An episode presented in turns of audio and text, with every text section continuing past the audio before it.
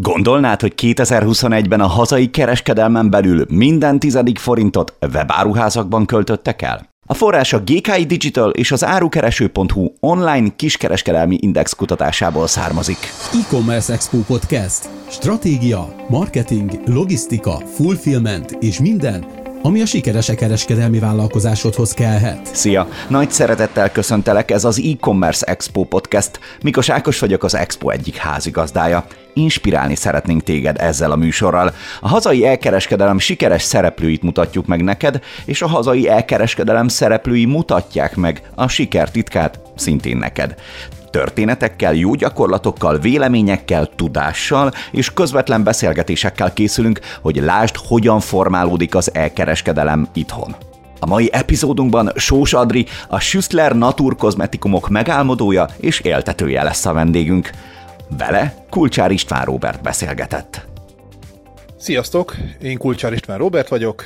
A mai podcast adásomban Sós Adrival fogok beszélgetni, aki nem más, mint a Schüssler kozmetikumoknak a megálmodója, ügyvezetője, tulajdonosa, igazából mondhatom, hogy talán mindenese, és a mai napon ez nagyon fontos, ugye a márkaépítésről fogunk beszélgetni, és ez egy nagyon izgalmas mm, téma szerintem, és ami miatt Adrira esett a választásunk az az, hogy egy csomó helyre hívták, és mi is láttuk mostanában, hogy egy csomó helyen hasonló hasonló témákban már kell beszélni, és én bevallom őszintén, én, mint férfi, ekkor kezdtem úgy igazából komolyabban utána nézni a webáruházatoknak, de azok kedvéért, akik esetleg még nem tették ezt meg, egy picit, hogyha megtennéd, hogy bemutatod saját magadat, hogy honnan jöttél, honnan jött az ötlet, miért pont ez, hogy jutottatok el oda, ahol most tartotok, és hogy egyáltalán hol tartotok most. Sziasztok! Szeretettel köszöntök mindenkit, és köszönöm szépen a meghívást. Sós Adrián vagyok, és végül is ezt a márkát kilenc évvel ezelőtt alapítottuk. Az ötlet az onnan jött, hogy én évekig egy olyan gyógyszercégnél dolgoztam, ahol a Schüssler féle ásványi sókat forgalmaztuk, többek között más alternatív gyógyszerek mellett. Én beleszerettem ebbe a terápiába, és azt gondoltam, hogy ha ez szájon át szedve belülről hatékony tud lenni, akkor miért ne lehetne bőrön keresztül is egy olyan kozmetikum család, ami segít a bőrproblémák megoldásában, és segít a nők ezreinek abban, hogy, hogy szép legyen a bőre. És hát a, a plusz ötlet az az volt, amellett, hogy Schüssler ásványi sókat tegyünk a kozmetikumokba, hogy ezek szigorúan naturkozmetikumok legyenek. Úgyhogy helyesen ez a Schüssler naturkozmetikumok márka egyébként. Hova jutottatok ez alatt a kilenc év alatt? Mi kilenc éve nagyon-nagyon tudatosan építjük a márkát, és hát oda jutottunk, hogy tíz termékkel indultunk, jelenleg 55 termékünk van, egy pici 10 négyzetméteres irodából most egy 90 négyzetméteres iroda, kiszervezett logisztika, és azt gondolom, hogy egy online térben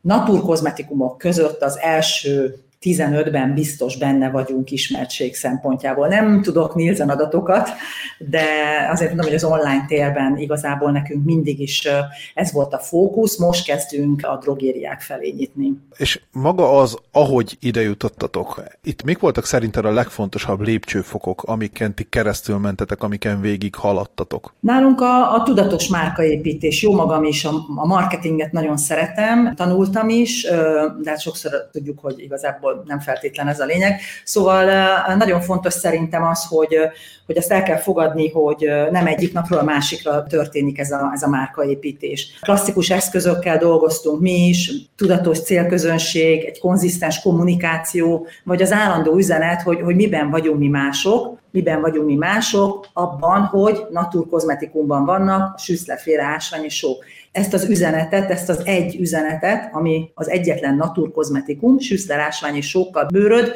sejtszintű ápolásáért, ez mindenhol rajta van a számlánkon, a, az üzenetünkben, a weboldalunkon, úgyhogy én azt gondolom, hogy ez egy ilyen alapja. Aztán, aztán nagyon fontos, hogy nyilván a, a bizalomépítés, hogy, hogy hogy egy márkaépítés alapja arról szól, hogy bizalmat és érzéseket építs ki a, a fogyasztóid felé. Mi ugye bőrprobléma fókuszú, natúr összetevőjű termékeket forgalmazunk, és gyártunk, és forgalmazunk, és nagyon fontos, hogy egy állandó minőséget nyújtsunk a vásárlóinknak. Mindig próbáltunk egy úgynevezett love brand lenni, ami azt jelenti, hogy lássák, hogy ki van a márka mögött, hogy ez is egy ilyen bizalom, hogy tudják, hogy Sós Adri van, Sós Adri egy családanya, Sós Adri, még üzletasszony is egy, egy kicsit megismerhetnek engem, a férjem, akit eddig nem említettem, de nagyon fontos, a csapatnak nagyon fontos tagja, hiszen együtt alapítottuk a céget, a márkát, úgyhogy neki is óriási köszönet. És minden sikeres nő mögött áll egy férfi? Így van, így van, mindenképpen, mindenképpen, nálunk mindenképpen. És fordítva is így van ez. És fordítva is, igen, igen. Szóval azt gondolom, hogy a bizalomépítés, aztán, hogy, hogy amire mi még nagyon figyelünk így, így az online térben is, meg minden, ez Szóval na, na, nagyon figyel, figyelünk arra, hogy én szeretek jó ügyek mellé állni. Például a, a nem csak egyféle szépség létezik kampány mellé álltunk idén, vagy a Legyen Divat a női vezető, ami az InStyle és Manager Szövetségnek volt egy közös kampánya, vagy tavaly csináltunk egy olyan szerintem bizalomépítő kampányt, úgynevezett szépségügynököket választottunk húsvérnőkből, nem celebritások, nem influencerek, akikkel semmi gond nincsen, nyilván a márkaépítésnek lehetnek ők is és fontos eszközei, de hogy olyan nőkkel akartuk megmutatni a, a bőr problémát és a megoldást a mi kozmetikumunkkal, aki, akik nem feltétlen, és elnézést senkit sem szeretnék megbántani, de nem a mai értelembe vett tökéletes nő, hanem vörös hajú, barna hajú, szőke hajú, kicsit vékonyabb, kicsit molettebb, kicsit idősebb, vagy nagyon fiatal. Tehát... Ugye ennek a Dáv volt az első úttörője, aki ezt, aki ezt Igen. megcsinálta. Igen. Ugye neki, neki egészen fantasztikus kampányai, meg reklámjai voltak erre, ami, ami ugye pontosan erről szólt, hogy tényleg mindenki szép, és, és mindenki gyönyörű. Ez... Kicsit nagyobb büdzséjük volt rá, de... Igen, igen, igen azért minél több csatornán eljutatni ezt az információt. Aki találkozott vele, az tényleg gratulált, és nagyon tetszett nekik. Igen, nekik ugye, amit ők nagyon jól csináltak, az ugye a viralitása ennek az egésznek, tehát, hogy megcsináltak egy, egy nagyon ötletes, nagyon szellemes. Én az, az egyik reklámjukra konkrétan emlékszem, mikor egy le kellett valahogy saját magukat rajzolniuk, és valaki más is lerajzolta őket az alapján, ugye, amiket ők mondtak saját magukról, de nem látta őket az ember, hogy mekkora a szemed, meg hogy nézel ki, és utána egy másik ember is elmondta, hogy szerinte hogy néz ki az adott ember, és egy, és egy rajzoló pedig, egy ilyen fantomkép rajzoló pedig lerajzolta őket, és az alapján, amiket más mondott, az alapján mindig igazából szinte pontosan ugyanaz a kép jött ki, ahogy kinézett maga az ember, és mindig sokkal szebb volt, mint amit az ember saját magáról mondott. Úgyhogy uh-huh. egy, egy kicsit hajlamosak vagyunk ebben, ebben ilyenek lenni, és ez nagyon-nagyon jó, hogy vannak ilyen cégek, cégek, mint amilyenek ti is. Visszakanyarodva itt magához egyébként a konkrét témánkhoz, bár szerintem ez se annyira áltávol, hiszen említetted ugye itt a márkaépítésnél, hogy nektek mennyire fontos az, hogy az érték ajánlatotok, az üzenetetek, a value propositionotok, az tulajdonképpen minden egyes anyagotokon szerepel.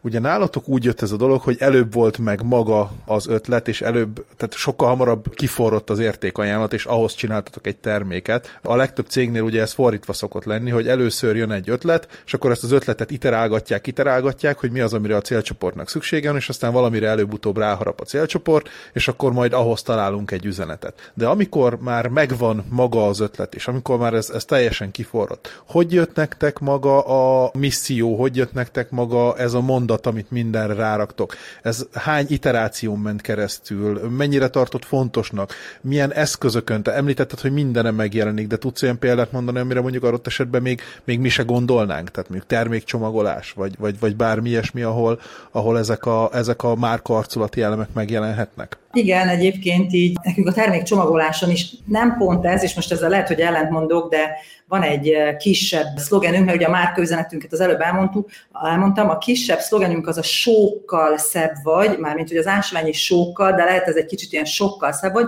Ez a kartonos ha kinyitod, akkor ott van bent, hogy sokkal szebb vagy. Ezt elég sok kozmetikumot leveszek így polcokról, meg nézegettem nyilván a versenytársakat.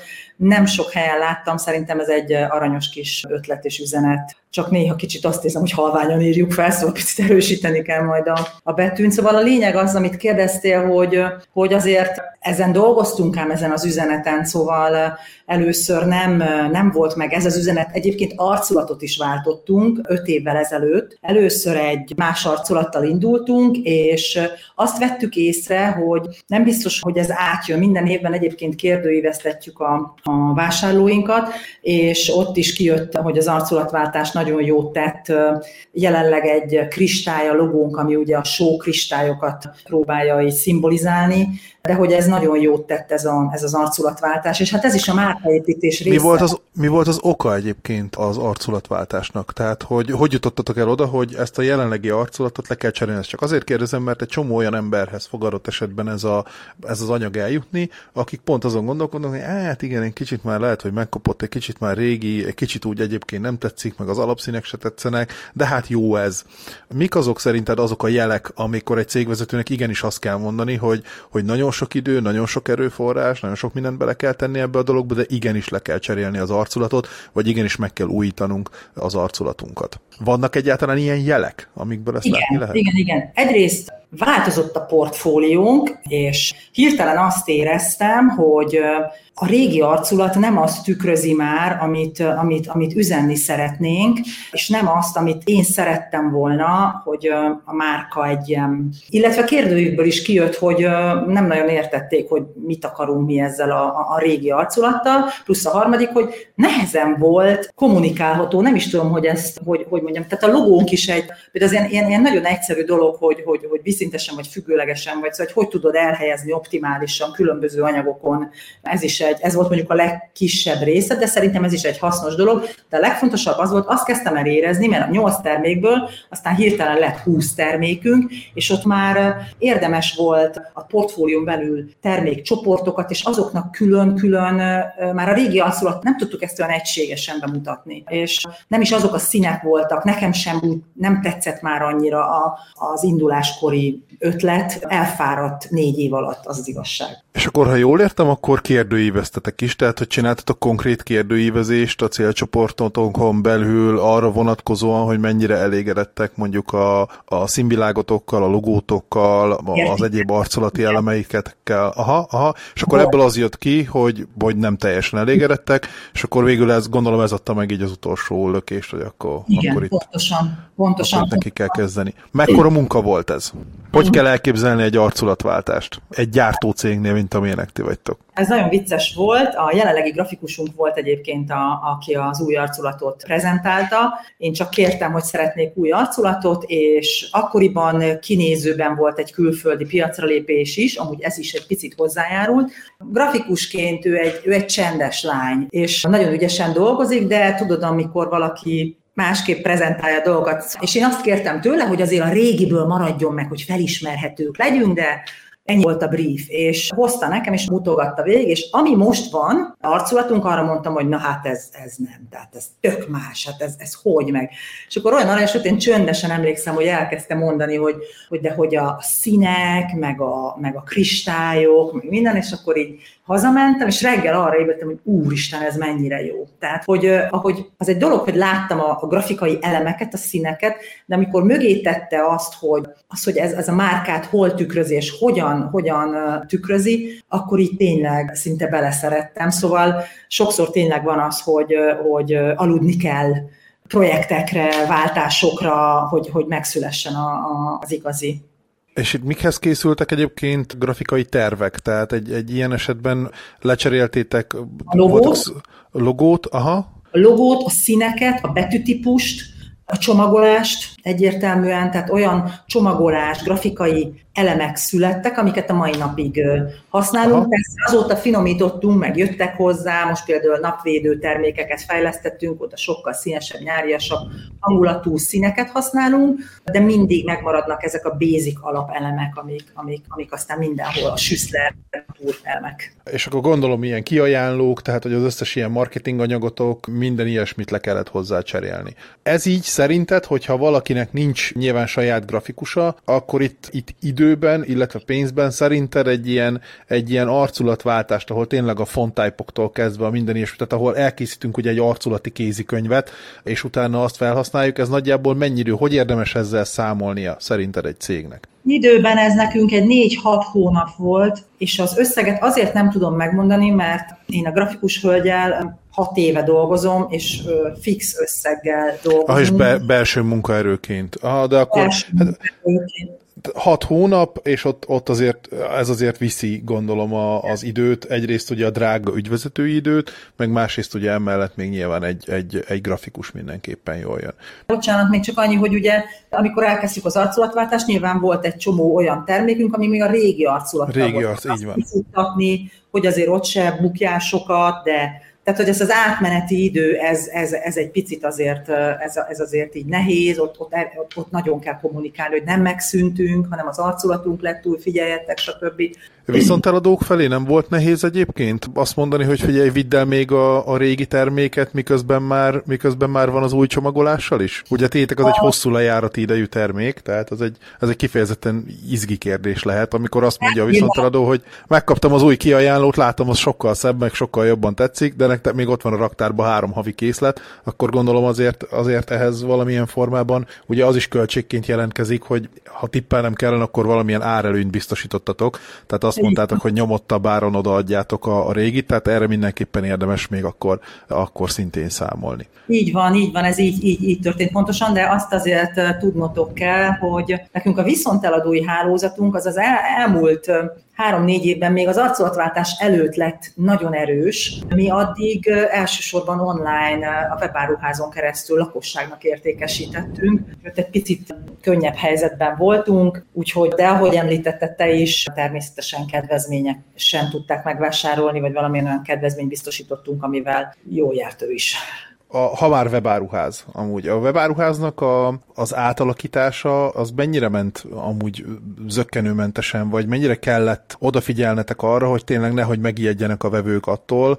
Ugye említetted, hogy, hogy akkoriban, ugye az átállásnál az egyik legfontosabb lábatok az a, az a webshop volt, már pedig egy webshopnál ugye a, a vevők kifejezetten érzékenyek szoktak lenni az ilyen átalakításokra. Nem véletlen az, hogyha mondjuk megnézzünk egy Amazon, akkor az Amazonnál se ilyen nagy refaktoringok vannak, hanem ilyen, ilyen pici apró dolgokkal alakítják át. Nem tudnék mondani három olyan dolgot, ami megváltozott az Amazonban az elmúlt itt öt évben, mégis biztos vagyok benne, hogy ha megnézném az öt évvel ezelőtt, itt a homlokomra csapnék, hogy úristen, tényleg, hát ez teljesen más volt. Tehát, hogy, hogy itt, itt mennyire volt nektek nehéz az átállás? Mivel mi soprenderes templéttel dolgozunk, ezért a háttérben meg tudtunk mindent csinálni, és gyakorlatilag nyilván nem volt ilyen egyszerű, de egyik napról a másikra egy gombnyomásra be tudtuk kapcsolni az új arculati elemekkel ellátott webáruházat, amit nyilván az akkori hírlevél feliratkozóinkra és mindenkinek a minden social felületen kommunikáltunk, hogy ne ijedjetek meg, új arculat, holnap utántól kapcs, és akkor igazából ez a része nem volt nehéz. Nyilván a kollégáim most azt mondanak, hogy persze ilyen nappal dolgoztunk rajta, mindenki egyébként, a grafikus, a marketinges, a PR-os lány, ugye szövegeket, mindent átírtunk, de hogy ez a része ebből a szempontból, én ezért is szeretem a, a, a shoprentert is, hogy a háttérben meg tudod csinálni. Most is egyébként akartunk, vagy tervezünk majd egy kicsit egy másik... Design téma. Design téma, köszönöm, igen, design téma váltás úgy érezzük, hogy alakult annyit a világ, hogy egy picit nekünk is finomítani kell ezeken. Szóval visszatérve a kérdésre, igazából a háttérben tudtunk dolgozni, és itt is kommunikáltuk szisztematikusan, hogy, hogy figyelem, figyelem, sokára, mert ez egy nagy váltás volt. Tehát akkor, ha jól értem, akkor nem csak utólag kommunikáltátok, hanem arra igyekeztetek odafigyelni, hogy már előre hozzászoktassátok az ügyfeleket ahhoz, hogy, hogy itt, majd, itt majd megújulás lesz, és máshogy fog kinézni a termék, és máshogy fog kinézni a weboldal, és máshogy fog kinézni a csomagolás és a minden, de ettől függetlenül ez még ugyanaz a, a, a, a jól megszokott márka és minőség lesz. Itt ugye említetted, hogy a hírleveleseknek kommunikáltátok, ezen kívül használtatok még, még más olyan eszközt, ami itt a, a, megújuláshoz kapcsolódóan megmaradhatott? Tehát gondolok itt arra, hogy például amikor megújult a webáruház, csináltatok rá külön ilyen banner hirdetést, vagy ilyesmit, hogy, hogy figyeljetek, nyugi, aki esetleg nem volt hírlevél feliratkozó, és a feleségemből kiindulva van olyan kozmetikuma, amiből fél évente vagy évente kell csak venni, mert igazából olyan sok időre elég. Simán előfordult, hogy nálatok is van olyan termék, és van olyan vevő, aki mondjuk fél évente vagy évente jár csak vissza, és nem hírlevél feliratkozó, és akkor számára ugye ez egy ijesztő dolog lehet, tehát hogy, hogy érdemes szerinted ezt utólag, tehát a megújulás után is még kommunikálni egy ideig? Szerintem mi kommunikáltuk, de már erre így nem, ez 2017-ben vagy 18-ban volt. Igen, egyébként használtunk felugró bannert, ilyen pop-up bannereket, optimunkosat használunk amúgy a mai napig, nagyon sok minden másra is, de akkor igen, igen, igen, használtuk ezt a, ezt, a, ezt az eszközt is,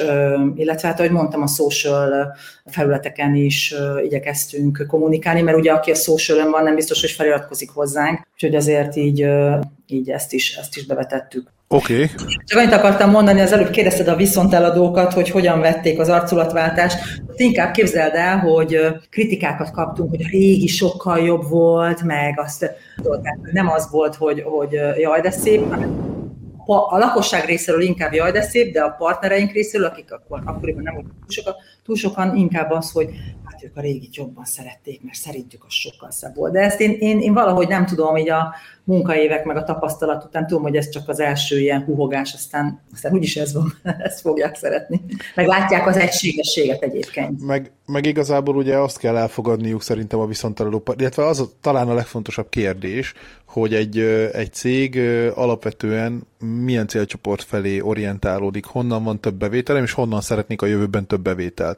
Ha a több bevételt alapvetően ugye a, a viszonteladóimból szeretném, és egy viszonteladói hálózatot szeretnék kiépíteni, akkor nyilván az ő tanácsaikat érdemes vagy kell megfogadni, hiszen, hiszen ez ugye onnantól kezdve ők döntik el azt, hogy én mennyire leszek sikeres. Ha a cégem jelentős, legjelentősebb bevételi forrása az a végfelhasználók, akkor egyszerűen csak arról kell meggyőznöm a viszonteladóimat, hogy srácok, lehet, hogy nektek nem tetszik, de megkérdeztük, leteszteltük, kipróbáltuk, AB teszteltük a vevőkön, megmutattuk nekik, és torony magasan ez lett a nyertes, úgyhogy, úgyhogy tessék szépen hozzászokni, ez lett, a, ez lett az új arculat.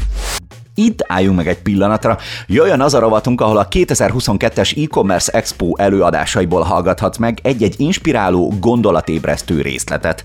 Most a hazai brandépítés egyik nagy gurúja, a kreatív vonalakat vezető Nagy Barna videóját ajánljuk neked, aki az igazán hatásos arculatról beszélt. A vizualitás ugyanis a tudatalattira hat, tehát gyakorlatilag az, hogy hogy viszonyulnak hozzánk, ez indítja el ezt a folyamatot. Nem ad el, nem érvel mellettünk, egyszerűen csak ad egy olyan benyomást, ami miatt a választási szempontjainkat masszívan befolyásolja, sőt, mondom azt, hogy a racionális szempontokat megelőzi. Kíváncsi vagy, hogy mi hangzott el az előadás további perceiben? Keresd meg a videónkat a Mitől fog igazán élni az arculatod címen, és juss hozzá az e-commerce expo további felvételeihez is az ecomexpo.hu oldalon. Most pedig folytassuk a beszélgetést Sós Adrival. Ha már itt tartunk egyébként, azt meg akartam kérdezni, hogy szerinted a márkaépítésnek, ugye említetted, hogy ti, ti nagyon tudatosan csináljátok ezt a dolgot. Ennek mi a stratégiája? Hogyan kell egy cég esetében, legyen az akár régebb óta meglévő webáruház, legyen egy most induló cég, legyen egy gyártócég, vagy legyen egyszerű kereskedő cég, hogyan kell szerinted márkát építeni? Mi a márkaépítésnek a stratégiája véleményed szerint? Szerintem nagyon fontos, hogy amit figyelembe kell venni, az az, hogy, hogy érzéseket kapnak, és ez, ha jól csinálod, ez, ez, ez örökre megmarad. És hogy ezek, ezek az érzésekkel kapcsolja majd össze, össze a márkádat, és hogyha így megismer, megszeret, akkor bátrabban fog vásárolni, vagy akár ajánlani is téged. És hát a pozicionálás, amit, amit, amit, amit nagyon-nagyon fontosnak tartok, hogy nagyon fontos, hogy, hogy mert a vásárlók szintén elhelyezik a fejükben a márkádat, elhelyezik egy polcra, egy felső polcra, vagy egy alsó polcra, vagy egy középső polcra, és igazából ezt tudott te befolyásolni, hogy ott maradsz azon a, azon a felső polcon, és hogy, hogy ott, ott, ott azt a minőséget tudod-e tartani. És hogyha te egy hosszú életű márkát szeretnél építeni, akkor azt, azt mindenképp egy, egy minőséghez mérten kell építened. Fontosnak tartod, hogy magát a polcot előre belőjük? Tehát mobilisnak tartod a, a cégeket polcok között? Én bevallom szintén nekem ezzel kapcsolatban van egy, van egy viszonylag konkrét és határozott véleményem. Én őszintén úgy gondolom, hogy lefelé csúszni polcok között, az viszonylag egyszerűen lehet, és láttunk már a, a világtörténelemben nem egy olyan márkát, aki, aki magas pozícionálása. Mondok egy egyszerű példát, mondjuk a, a Zara. Azért tudom mert mondani őket, mert, mert igazából abszolút publikus, vagy legalábbis aki ért, talán a marketinghez ők, ők látják ezt a dolgot. Az arra ugye a magának a cégcsoportnak, amihez tartozik, ugye a, a prémium szegmensében indult. Volt a Váci utcában, ugye Zara üzlet, nagyon igényesek voltak, ugye nagyon szép ingeknek ott voltak, emlékszem, amikor először voltam, külön férfi szín, nagyon minőségi termékkör, nagyon jó szabások, nagyon jó anyaghasználat, nagyon jó minden, és aztán egyszer csak ugye az történt, hogy maga a cégcsoport pozícionált a Zara fölé egy másik terméket, ugye ez lett a Massimo Dutti, és onnantól kezdve ugye a, a Zarának lejjebb kellett kerülnie, és hogyha most bemész egy Zara üzletbe, akkor azt látod, hogy bizony-bizony ugye sokkal gyengébb talán most már a, a, az anyaghasználat, sok esetben a minőség, és egy kicsit bementem, és olyan volt, mint egy turkáló, hogy ilyen, ilyen kiszorva oda irgalmatlan mennyiségű ing egy sorba, és ilyet régen azért az Zara üzletekben nem láttam. Tehát lefelé csúszni szerintem viszonylag könnyű, felfelé kapaszkodni egyik polcról egy fentebb lévő polcra visszamenni, vagy felmenni, az viszont szerintem nagyon-nagyon nehéz. Te mit gondolsz erről? Én abban hiszek, vagyis, hogy látom, hogy működik, hogy a portfólión belül nálunk van lehetőség. Tudom, hogy ez nem jó hangzik így marketingesként sem, hogy, hogy nyilván minőséget adunk, de hogy van a belépő termék, és a portfólión belül a magasabb kategóriás termék. Tehát, hogy mi abban próbálunk segíteni, hogy az arcápolás a naturkozmetikumokkal ne legyen egy luxus, de ha valaki szeretné azt, hogy árértékarányban mégis egy prémiumabb minőségű terméket kapjon, azt, azt, azt megtalálja a mi portfóliónkban is. Ti vagytok a, ebből a szempontból a Volkswagen csoport, ahol, ahol igenis van Skoda is, ami ugyanúgy egy nagyon-nagyon jó autó, tök jó megoldásokkal, viszont a márka csoporton belül van Audi is, meg van Porsche is. Ők ugye ezt így oldották meg. Ti nyilván branden belül dolgoztok, de szerintem, szerintem a kozmetikai márkáknak is azt hiszem, hogy ez van. Tehát a nagyoknál is az van, hogy, hogy sok esetben ugye van egy prémium vonaluk, a, amit tipikusan valahogy máshogyan jelöl jelölnek, és ugye van a normál, hagyományos termékvonal, ami pedig bárki számára elérhető, mert azért látjuk azt, hogy, hogy talán pont a ti termékkörötök, vagy pont a ti piacotok az, ahol, ahol borzasztó drága alapanyagok is előfordulhatnak, amiket egyszerűen nem lehet berakni egy, egy 3000 vagy 2000 forintos krémbe, egyszerűen azért nem, mert, mert az anyag, ami belekerül egy tégelybe, az többe kerül, mint 3000 forint, tehát hogy, hogy itt nincsenek shortcutok. Igen, ezzel csak azt szerettem volna mondani egyébként, hogy ha az elejétől kezdve úgy alakított ki a portfóliódat, akkor ez a visszacsúszás, mint amit említettél Zara Massimo Dutti vonatkozásában, akkor az nem olyan fájdalmas a végfelhasználók felé, vagy nem tűnik olyan hát turkálósnak. Szóval, hogy én azt gondolom, hogy ha erre figyelünk, akkor, akkor ez is egy ilyen, egy ilyen pozitivitás, egy ilyen jó érzést ad a márkához. Hogy akkor jó, nem kell nekem rögtön megvenni a 10 forintos krémet, megpróbálom először a kisebbet, vagy a kicsit kedvezőbb árfekvésű terméket, és akkor utána, ha szeretem, jó a minőség, akkor, akkor a márkán belül fellépkedek. Ugye az, amit te említettél, ez már egy kicsit átcsap ebbe a, ebbe a brand experience témakörbe, ugye ez a, ez a márka élmény, ami ugye talán az egyik legfontosabb dolog, amikor, amikor márkát építünk. Ti milyen eszközöket használtok egyébként arra, hogy a márka élményetek jó legyen? Tehát vannak olyan, olyan kis trükkjeitek, vagy olyan, olyan ilyen másolható eszközeitek, amire azt mondod, hogy na, erre, tipik, erre kifejezetten egyébként büszkék vagytok, mert szerinted ebben, ebben ti tök jók vagytok.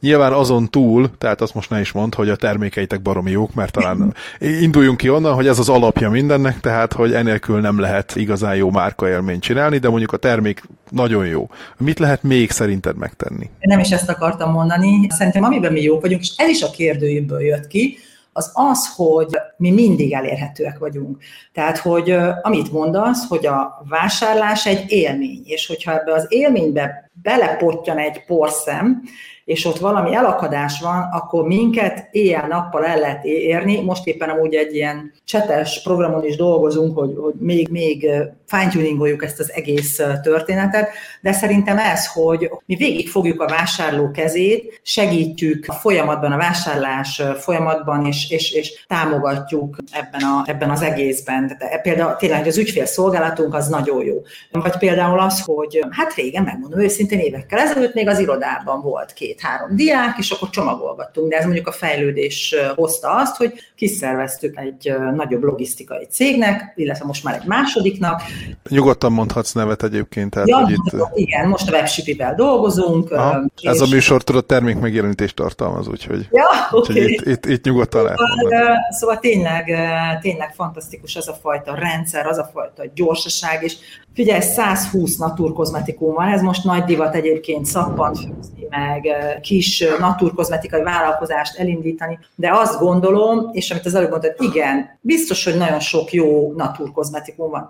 Azzal tudsz kitűnni, hogy love brand, hogy tudod, hogy ki van a márka mögött, azt kommunikálod, megjelensz, illetve ezekkel a dolgok, az ügyfélszolgálat tökéletes, elérhető vagy, hogy utálom azt, most nemrég a lányomnak egy könyvet rendeltem, nem bírtam elérni az ügyfélszolgálat, azt mondták három-hat nap, öt nap múlva válaszoltak az e-mailemre, szóval szerintem ma egy webáruház üzemeltetésnél, hogyha ebben nem vagy jó, nem vagy elég gyors, és nem reagálsz, azonnal elkaszálnak. Tehát, hogy ez, és ebben mi jók vagyunk. És erre mi nagyon-nagyon figyelünk. Tehát mindig mondom a lányoknak itt az irodában, sőt, van, hogy én is, ha a hétvégén jön egy olyan kérdés, a, nekem is le van töltve, hogy a Business Suite nézem, hogyha olyan kérdések jönnek, vagy segíteni kell, szinte azonnal tudunk válaszolni és reagálni. Mindig valaki be van osztva, hogy, hogy próbáljunk segítséget. Ha csak az a segítségnyújtás, hogy szia figyú, ügyfélszolgálat hétfőtől péntekig keres Trixit hétfőn, akkor már az is egy megnyugtató válasz, hogy valaki valamit reagált, és nem ott ülsz, és elveszett a csomagom, vagy nem tudom, hogy mit csináljak,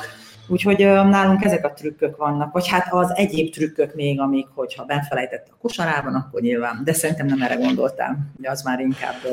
Nem, ez igazából ez már, ez már ilyen, ugye ez már a márka élményen belül talán inkább ugye itt a, a user experience, tehát a felhasználó élmény kérdéskörébe tartozik, hogy amikor, hogy milyen eszközöket használtak mondjuk egy webáruháznál tényleg elhagyott kosárértesítő, vásárlói vélemény ösztönző, stb. stb. stb. De az viszont megragadt a fejemben, amit, amit említettél, hogy mennyire fontos az ügyfél kapcsolat. Szerinted fontos-e az, hogy az ügyfél kapcsolat például össze legyen kötve valamilyen formában, vagy szolgáltasson feedbacket, inputot magának a terméknek a, a minőségével kapcsolatban, adott esetben ötletek, amik megjelennek, jelenhetnek-e meg ilyenek, kaptok-e olyan hasznos feedbacket az ügyfelektől, amit utána felhasználtok akár a termékfejlesztésben, akár a, a webáruháznak az átalakításában, a, akár bármelyik területén a márkaépítésnek. Megint csak oda tudok visszakanyarodni, és szerintem nagyon-nagyon fontos, és ezt mindenképp ajánlom mindenkinek. Mi az évek alatt egy nagyon komoly adatbázist építettünk, tényleg épített adatbázisunk van, hűséges vásárlókkal, kérdőívezni minimum egyszer, és ott, ott szoktuk feltenni azokat a kérdéseket, például, hogy mi az a három szó, ami rólunk eszébe jut, amit aztán beleépítünk a kommunikációnkba, vagy mi az, ami, milyen terméket látnának szívesen a portfólióban, vagy mi az, ami probléma volt az ügyfélszolgálat kapcsán. Volt-e egyáltalán olyan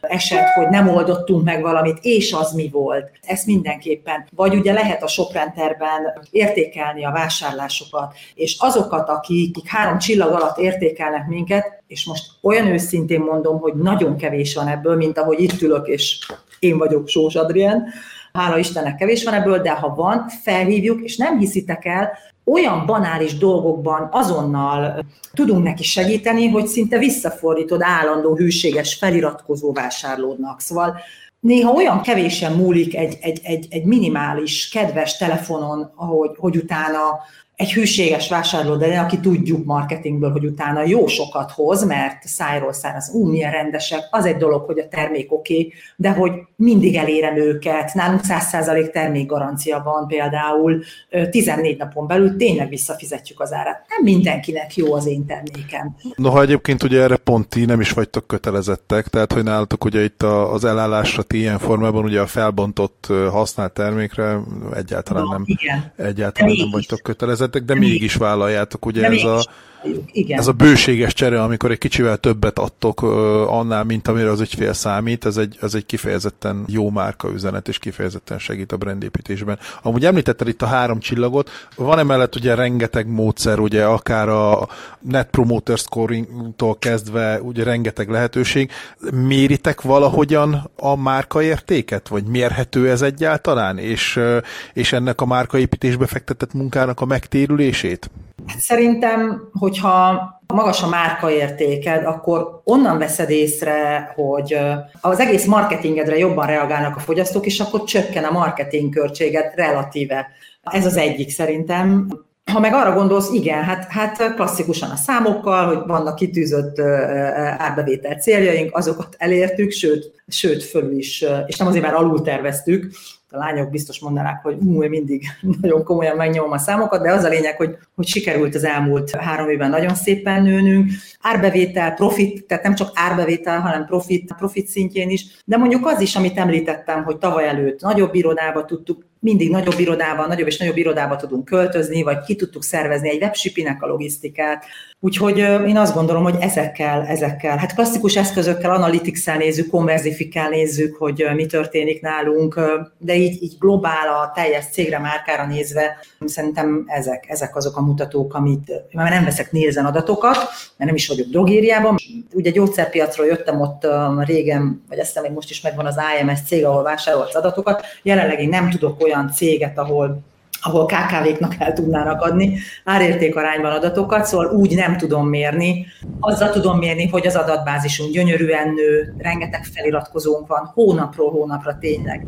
Úgyhogy ez egy nagyon fontos marketing eszköz, by the way, megjegyzem, tehát építsetek mindenképpen adatbázis szerint. Saját listát, így van, Igen. így van.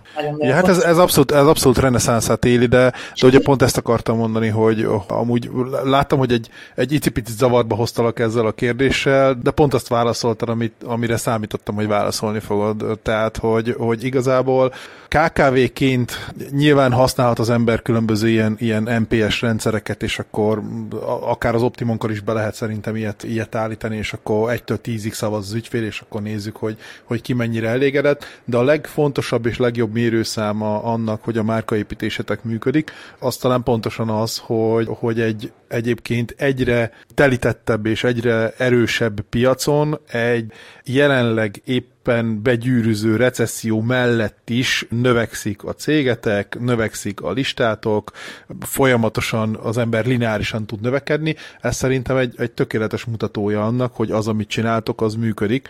Főleg úgy, hogyha emellett ugye tényleg a marketing büdzsén nem ugyanolyan arányban növeltek, mint ahogy a forgalmatok növekszik, hiszen az azt jelenti, hogy valahonnan, valahonnan hallanak rólatok, és hát honnan hallanának, hogyha, hogyha nem ugye azoktól, akik már használják a terméket. Tehát a mások véleménye, egy másik ember véleménye, egy ismerősön véleménye, amúgy ez egy nagyon érdekes dolog, a legmegbízhatóbb információforrásnak számít az interneten is. A második legmegbízhatóbb pedig ugye a, a vásárlói vélemény, de hát nyilvánvalóan ugye ezekre érdemes minél nagyobb erőforrást fektetni. Az elsőre egy ismerős véleményére arra úgy tudtok, hogyha olyan baromi jó terméket csináltok, hogy maguktól ajánlják az emberek, és lesznek a, lesznek a ti lovagjaitok, akik viszik a híreteket mindenfelé. A másodikra pedig hát ugye vannak eszközök, hogy hogyan lehet ezt szépen, szépen ösztönözni, és, és ugye ilyen vásárlói vélemény ösztönzővel ugye véleményeket kérni az ügyfelektől. Adri, mm, nagyon szépen köszönöm a, az idődet, nagyon sokat tudnánk még beszélni. Úgyhogy én azt mondom, hogy, hogy egyetlen egy ilyen, ilyen záró gondolatra mm, maradt idő. Mindenkitől ezt szoktam kérdezni, hogyha egyetlen egy dolgot mondhatna. Itt neked nyilván ugye itt a márkaépítéssel kapcsolatban, hogyha egyetlen egy dolgot javasolhatnál, vagy egyetlen egy dolgot mondhatnál tanácsként, mint, mint tékövé erről a, erről a mai beszélgetésről, akkor mi lenne az? Konszisztens kommunikáció, és soha ne hagyjátok abba a marketingelést. Mi, mi például a Covid-ban is így éltünk túl, hogy nem, nem csökkent a, a marketing büdzsét és a kommunikációt, hanem meg. Tehát mindegy ha, mindegy, ha jön egy pofon, oda kell tartani a másik orcánkat is, és menni kell tovább előre. Nagyon higgyetek a, a márkátokban. Én, én, én, pedig ez egy olyan nincs piacos üszlelás van, és sokkal, és annyit kaptam hideget, meleget, soha nem adtam és nem is fogom, és, és ott a vízió, hogy nemzetközi szinten ott leszünk, vagyunk is már pár országban, szóval azt gondolom, hogy az állandó, konzisztens kommunikáció az mindenképpen egy must. Oké, okay. hát erről a nemzetközi márkaépítésről erről pont most mondod itt a legvégén, pedig erről azért még, azért még tudnánk beszélgetni, hogy itt milyen, Hú, de milyen, milyen dolgok vannak, de, de legközelebb akkor maradjunk annyiban. Úgyhogy Adri, nagyon szépen köszönöm az idődet, köszönöm, hogy itt voltál, nektek pedig köszönöm, hogy hallgatatok, tartsatok velem legközelebb, és sziasztok! Sós Adrinak a Schüssler Natur kozmetikumoktól köszönjük szépen a válaszokat és a lelkesedést. Kulcsár Robinak pedig a kérdéseket, neked pedig azt, hogy figyeltél erre a beszélgetésre. Keresd a további részeinket és sikertörténeteinket a podcastünkben, vagy tanulj a legfrissebb trendekről a 2022-es e-commerce expo előadásaiból, melyekhez az ecomexpo.hu oldalon juthatsz hozzá. Fejlődj velünk együtt a még sikeresebb e-commerce vállalkozásod felé haladva. Találkozunk egy másik epizódban is. Addig is minden jót kívánunk!